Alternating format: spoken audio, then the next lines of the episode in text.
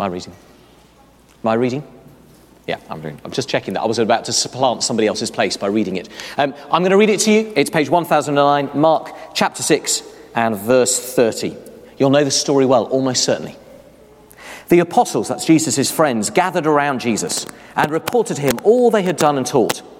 Then, because so many people were coming and going that they did not even have a chance to eat, he said to them, Come with me by yourselves to a quiet place and get some rest. So they went away by themselves in a boat to a solitary place. But many who saw them leaving recognized them and ran on foot from all the towns and got there ahead of them. And when Jesus landed and saw a large crowd, he had compassion on them because they were like sheep without a shepherd. So he began teaching them many things. By this time it was late in the day, so his disciples came to him. This is a remote place, they said, and it's already very late. Send the people away so that they can go to the surrounding countryside and villages and buy themselves something to eat. But Jesus answered, You give them something to eat. They said to him, That would take eight months of a man's wages.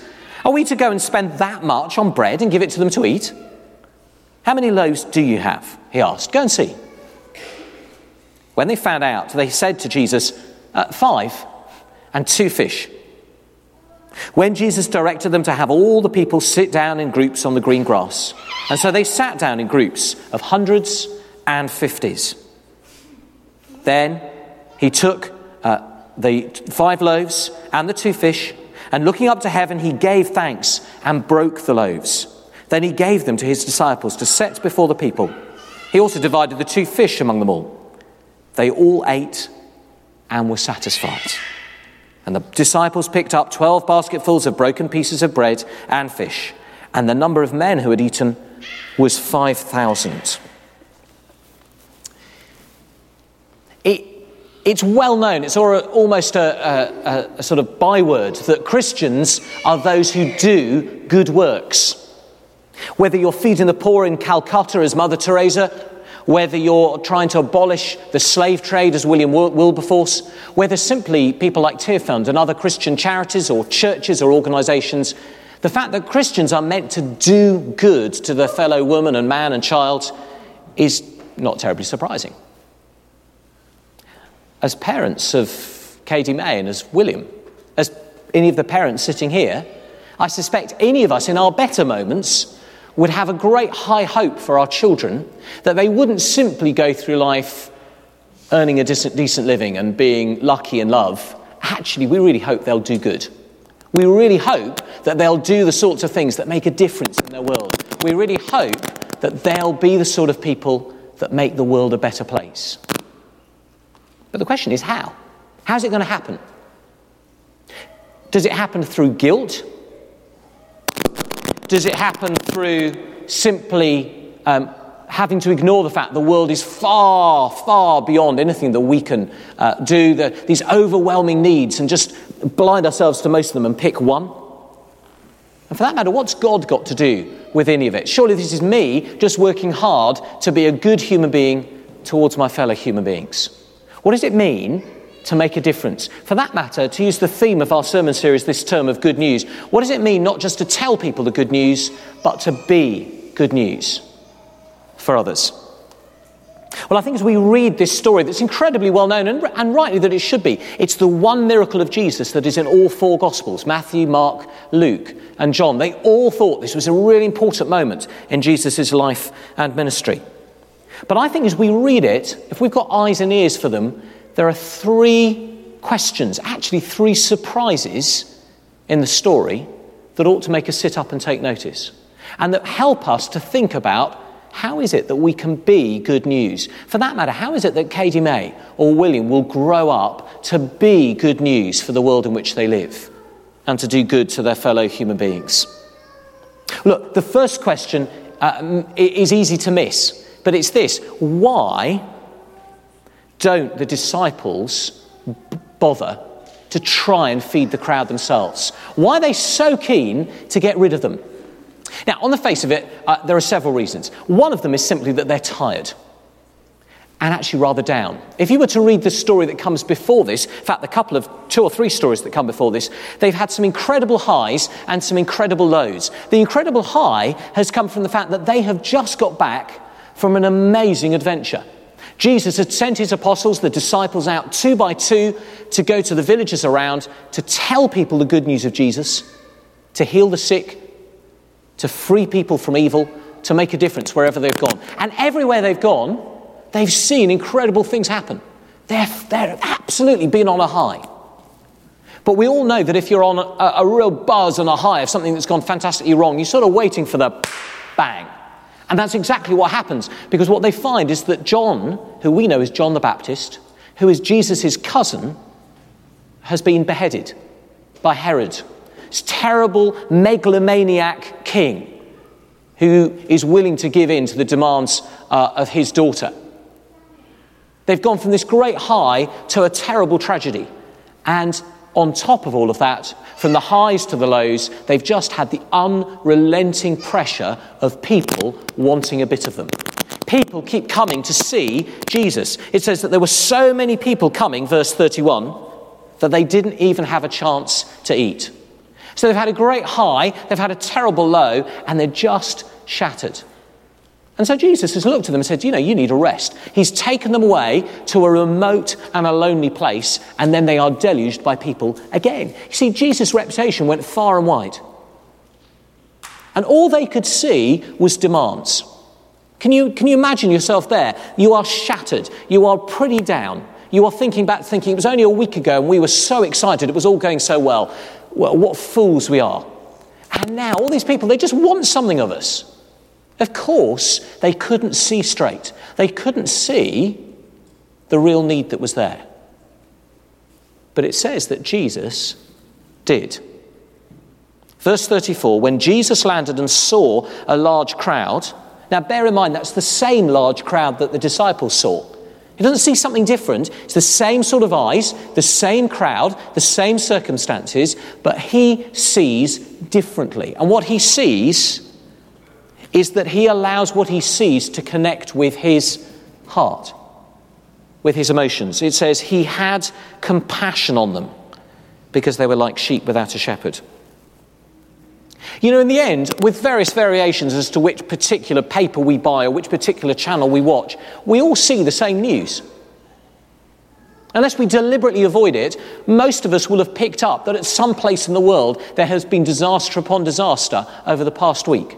You'll have heard something about Syria. You'll maybe have heard about Vanuatu. You'll know um, of the, the, the terrible deprivations in all sorts of different bits of the world. You and I see pretty much the same things. The question is whether we allow what we see to connect with our hearts. Jesus saw and felt compassion. And compassion is a word that describes a feeling that propels you into action. You simply cannot sit still if you feel compassion.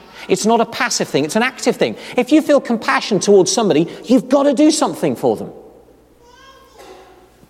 The key for Christians in being good news is to pray the most dangerous prayer that you can ever pray. It's to pray this and simply this Father God, help me to see as you see. Father God, help me to see as you see. Why is that dangerous? Because as God sees this world in need, it tears his heart apart with compassion and he acts. The question is would we dare? Do we dare to look at the world that God has made that is so ripped apart by humanity's inhumanity to one another and allow it to touch our hearts and to act? I'll tell you, ask you this even harder question. Do you dare to pray that for your children? Do you pray that your children will be compassionate people?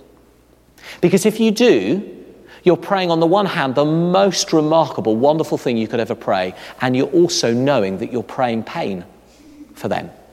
Because the only way of avoiding pain in this world is not to care, isn't it?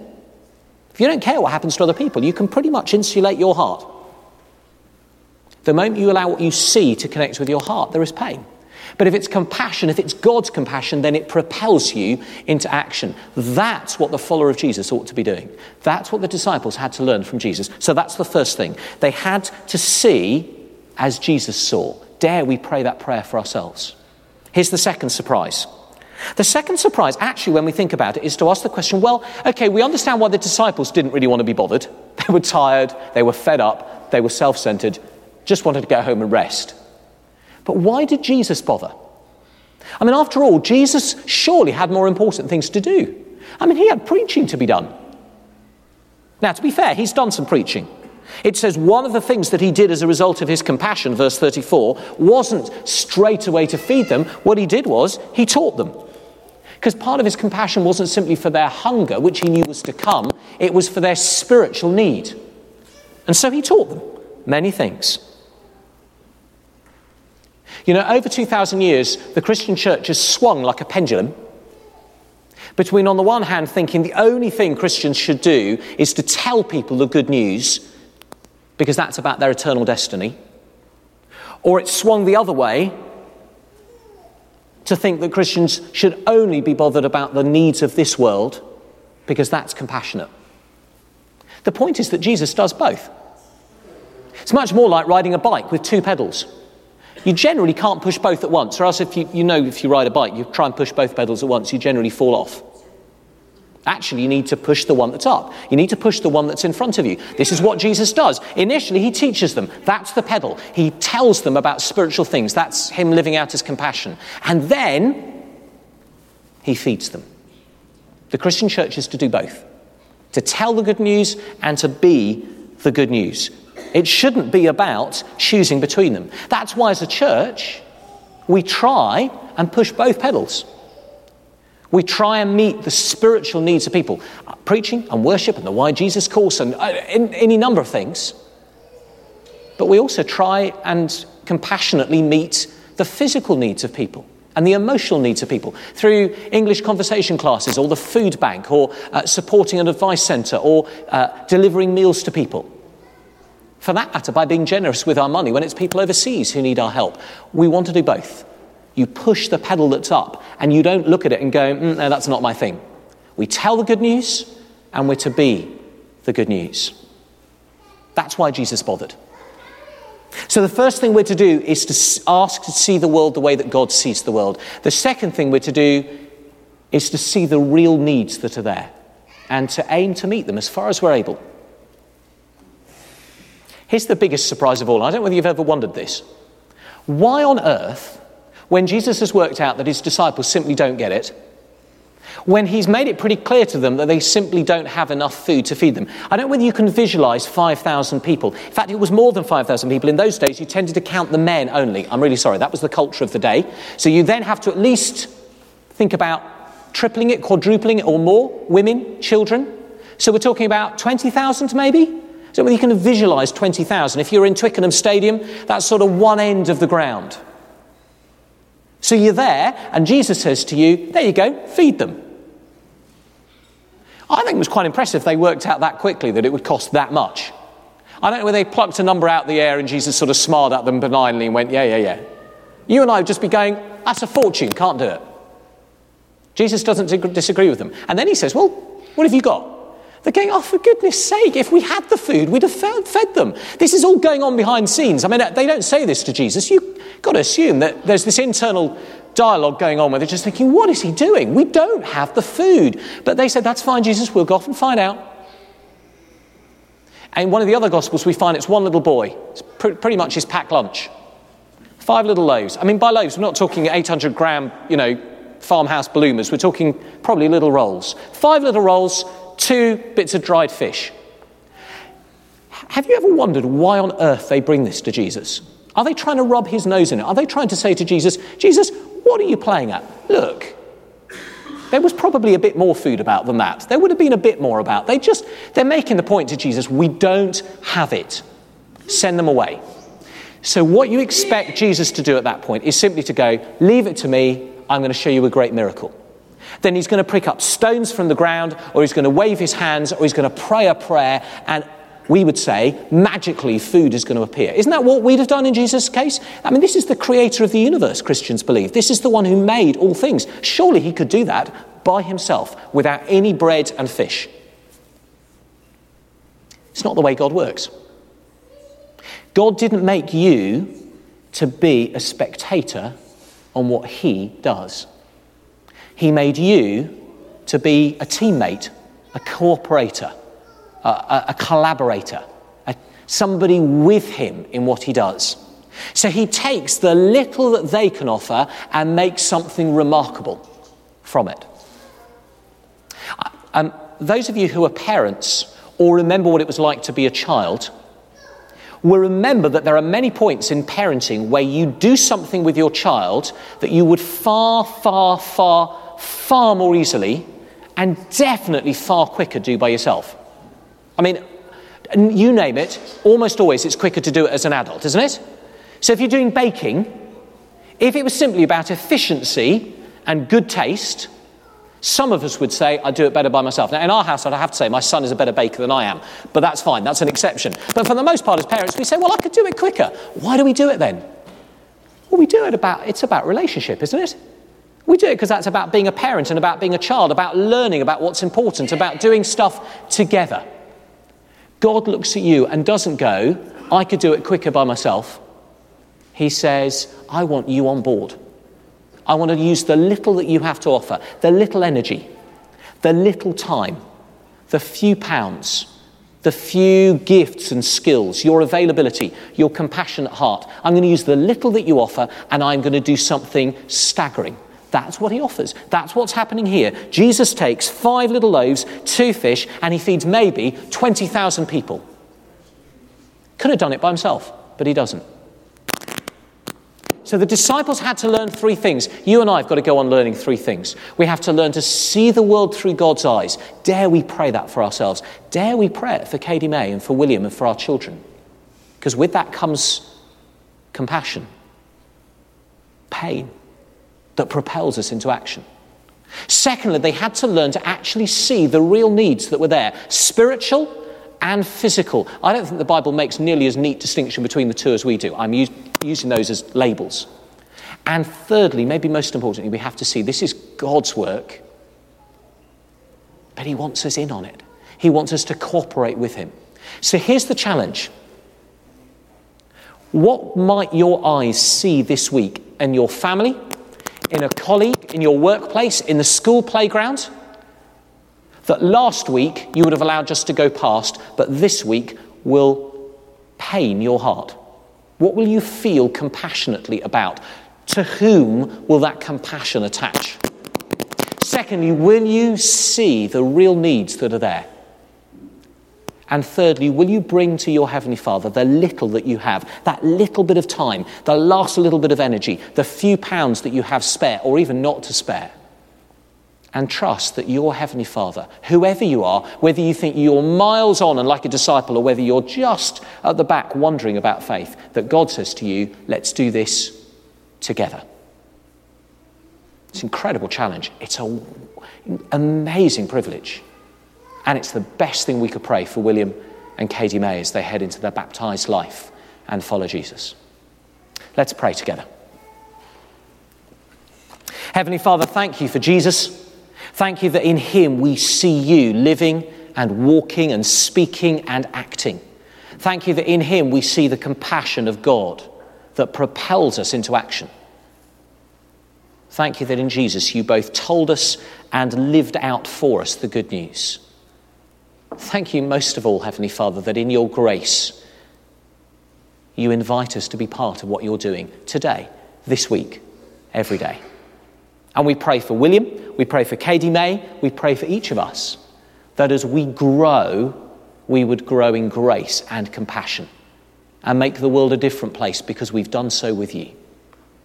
And in Jesus' name we pray. Amen. John and the band are going to lead us in uh, maybe a couple of songs uh, to uh, draw our service towards a close. And as we do so, this is an opportunity, whether you've ever done so before, to talk to God even if you're still working out whether he's there or not or what he's like, you're allowed to simply in your own heart say to him, If you're there, I'd like to be part of that. If you're there, I'd like to be part of your family making a difference. And if you've known him for years, maybe this is a chance to just as we sing, open up our hearts afresh and pray the most dangerous prayer of all. Help me to feel how you feel about this world in need. Let's stand and sing together.